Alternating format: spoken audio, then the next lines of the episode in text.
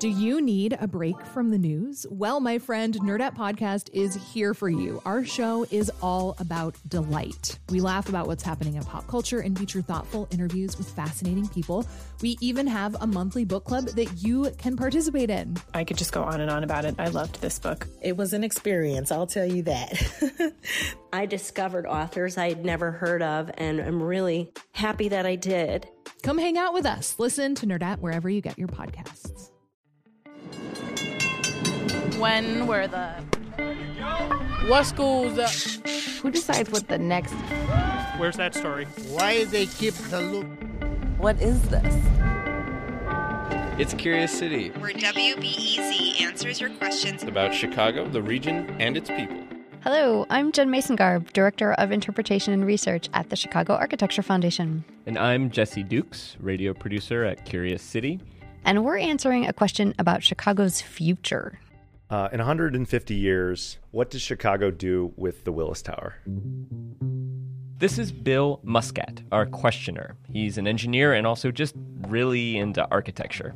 Just curious because a lot of the skyscrapers that Chicago's known for uh, are just now coming to be 100, 120 years old, uh, and a lot of them aren't still here. Even some of the iconic ones have been demolished and replaced.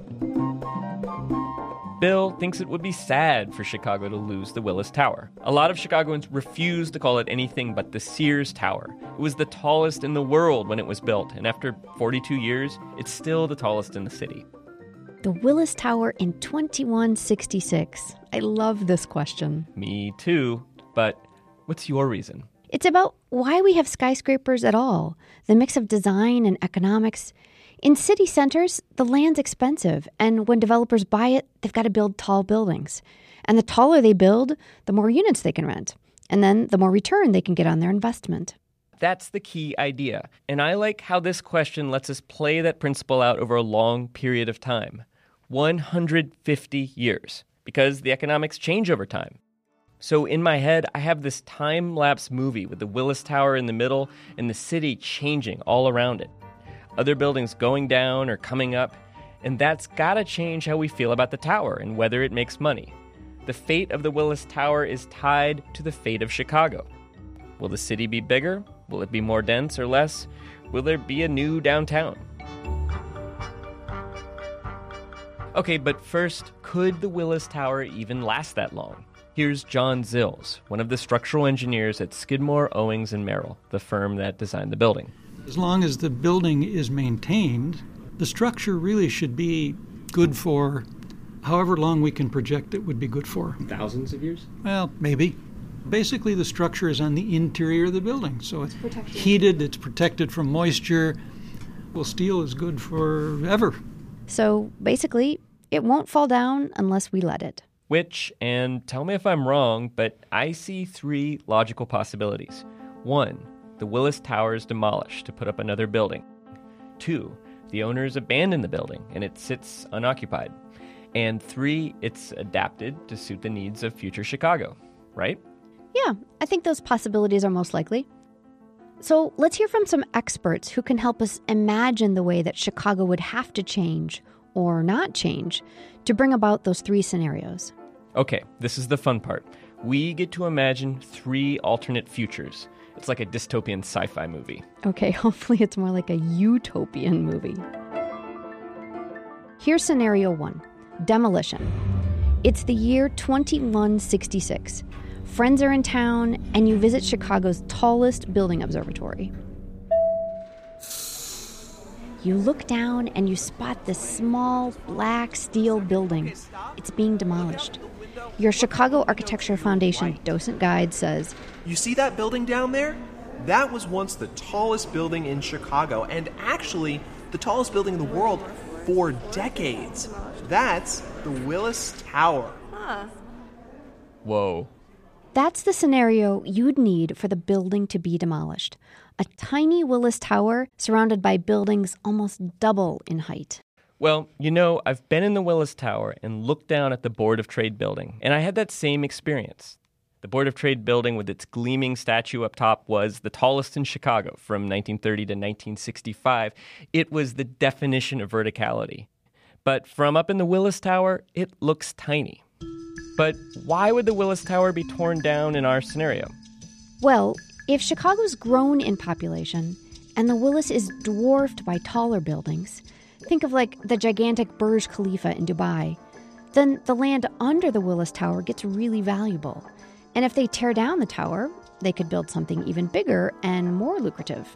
That's an interesting notion that, you know, an, an image of Chicago at twice the height of what it is now. This is David Macaulay, an author and illustrator who writes architecture books for adults and kids. He even wrote a book imagining how and why you would take down a super tall skyscraper. And if it does come down because it's no longer affordable, um, it could be taken down. That's easy. That, I mean, you just build it backwards, basically. That said, it wouldn't be cheap. You know, any building in the middle of an urban setting, you have to do it carefully. Uh, it'll be as expensive to take it down almost as it was to put it up. This has been happening for the last century, and it still happens in Chicago. Smaller buildings come down to make room for buildings with more floors and more amenities. But, you know, as Macaulay suggests, that would only happen at the Willis Tower when the amount to be made constructing a new building justifies the expense of taking down the old one. Okay, scenario two abandonment. It's 2166. The Willis Tower stands tall, but if you look closely, you'll see punched out windows. The front doors are barred. Nobody is there. For this scenario, I spoke to Phoebe Crisman, an urban studies professor who investigates how cities change over time. So I would expect to see a lot of abandoned adjacent buildings or very low cost uses in buildings. Maybe little greasy spoon diners or parking lots, storage units, vacant lots where buildings were demolished. In the end, maybe everything around it would be gone except the except Willis Tower or other high-rise buildings nearby. In this scenario, the loop is largely abandoned. Maybe Chicago has lost population, or the region has a new financial center somewhere else, like the western suburbs. And Jen, Crisman told me this does happen. Sure. I mean, I think of Detroit, where downtown you've got several skyscrapers that were abandoned, or mostly abandoned. Mm hmm. And what happened to Detroit is complicated, but it's fair to say a big factor was the racial strife of the 1960s. Protests, violence, white flight. Downtown Detroit was no longer seen as a great place to do business. So businesses left. They still own the buildings, but they're expensive to maintain, and they can't find anybody to rent in that hollowed out downtown. They could demolish, but the cost of demolishing a, a high rise building it's huge. And so if the owner is already strapped for cash and is unable to make the building work financially, then you know where is he or she going to get the money to do the demolition? So this would be a case where the building owner just walks away. Yep, and that's happened to big buildings in Chicago too. But for the Willis Tower, Crisman says the whole loop would pretty much need to empty out, and she thinks it's unlikely. Financial districts like the Loop migrate a little over time, but a big downtown like Chicago almost never just vanishes unless something traumatic happens. Oof, that does sound like a dystopian movie. Told ya. Anyway, scenario three adaptation. I wanted a creative thinker to set this up, and I thought about Gordon Gill. He's with Smith and Gill. They're a firm that's designed some of the world's tallest buildings and they also studied how to make the Willis Tower more sustainable, greener. I spoke with Gill, and he said that in 150 years, we'll want cities less spread out than today, less commuting, fewer trips in traffic to pick up groceries or the kids. And he imagines living in an apartment in the Willis Tower. So I would just simply go down the elevator and walk across the street to my office. Or I would go down the, the elevator to my office. Or my office is in my apartment or the hospital and the school where my kids go to school are in the same building as my apartment that I work in. Could you end up having this thing service its entire neighborhood? Because it's that big. So, in this scenario, Chicago's dense because more people want to live and work downtown. But that raises the challenge of more traffic in the streets. And that's why Gordon Gill's interested in, wait for it, flying cars. There were there are examples out there which I'm fascinated by, like the Moller car and things like that. But personal air vehicles, you move around. You basically change the mobility of the grid, so it's no longer flat; it's three dimensional. So if you arrive at the building, why do you have to arrive in a lobby? The lobby could be on the 50th floor or the 100th floor. Oh, and then suddenly the shape of the Willis Tower becomes perfect for that, right? Exactly. Because it's it's Bingo. so tall, and you've got all these, Bingo. these setback roofs that you There could you go. use as parking for your your flying car, and right. He got you excited. But what I'm hearing is that he's not just talking about density here, he's talking about quality of life. How can we bring the dynamic life that happens on a horizontal city street up into a vertical building? Chicago is seeing this on a small scale right now in new buildings that mix living and working spaces. Yeah, but Gill thinks you could have even more new uses in a tall building, like parks, theater, farming, even energy production. The Willis Tower's hugeness could be an asset. Willis Tower is going to be, or has the potential to be, an amazing environment, occupying thoughts and uses that you and I can't possibly imagine. And I think I would love to be around. I would love to see that. In the end, everybody agrees. Even in this thought experiment about the future of the Willis Tower, it comes down to economics. If it pays to take the Willis Tower down, it will come down. If it pays to keep it up, we adapt it. If there's nobody to pay, we'll abandon it. And you know, there's one more factor prestige. People love the Willis Tower, so maybe its iconic status extends its life. We still have the Monadnock and the Wrigley buildings, largely because they are both so well loved. And, according to everybody we spoke to, the most likely scenario is the one from Gordon Gill. The Willis Tower will be there, but adapted to new needs, even after 150 years.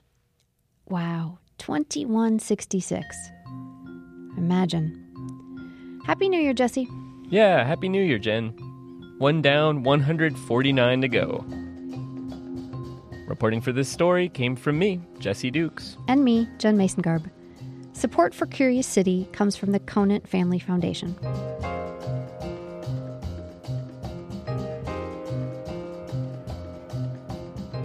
Curious City is supported by Wintrust, with a network of community banks designed to support and offer resources to business owners and decision makers. More about Wintrust's community banking at wintrust.com.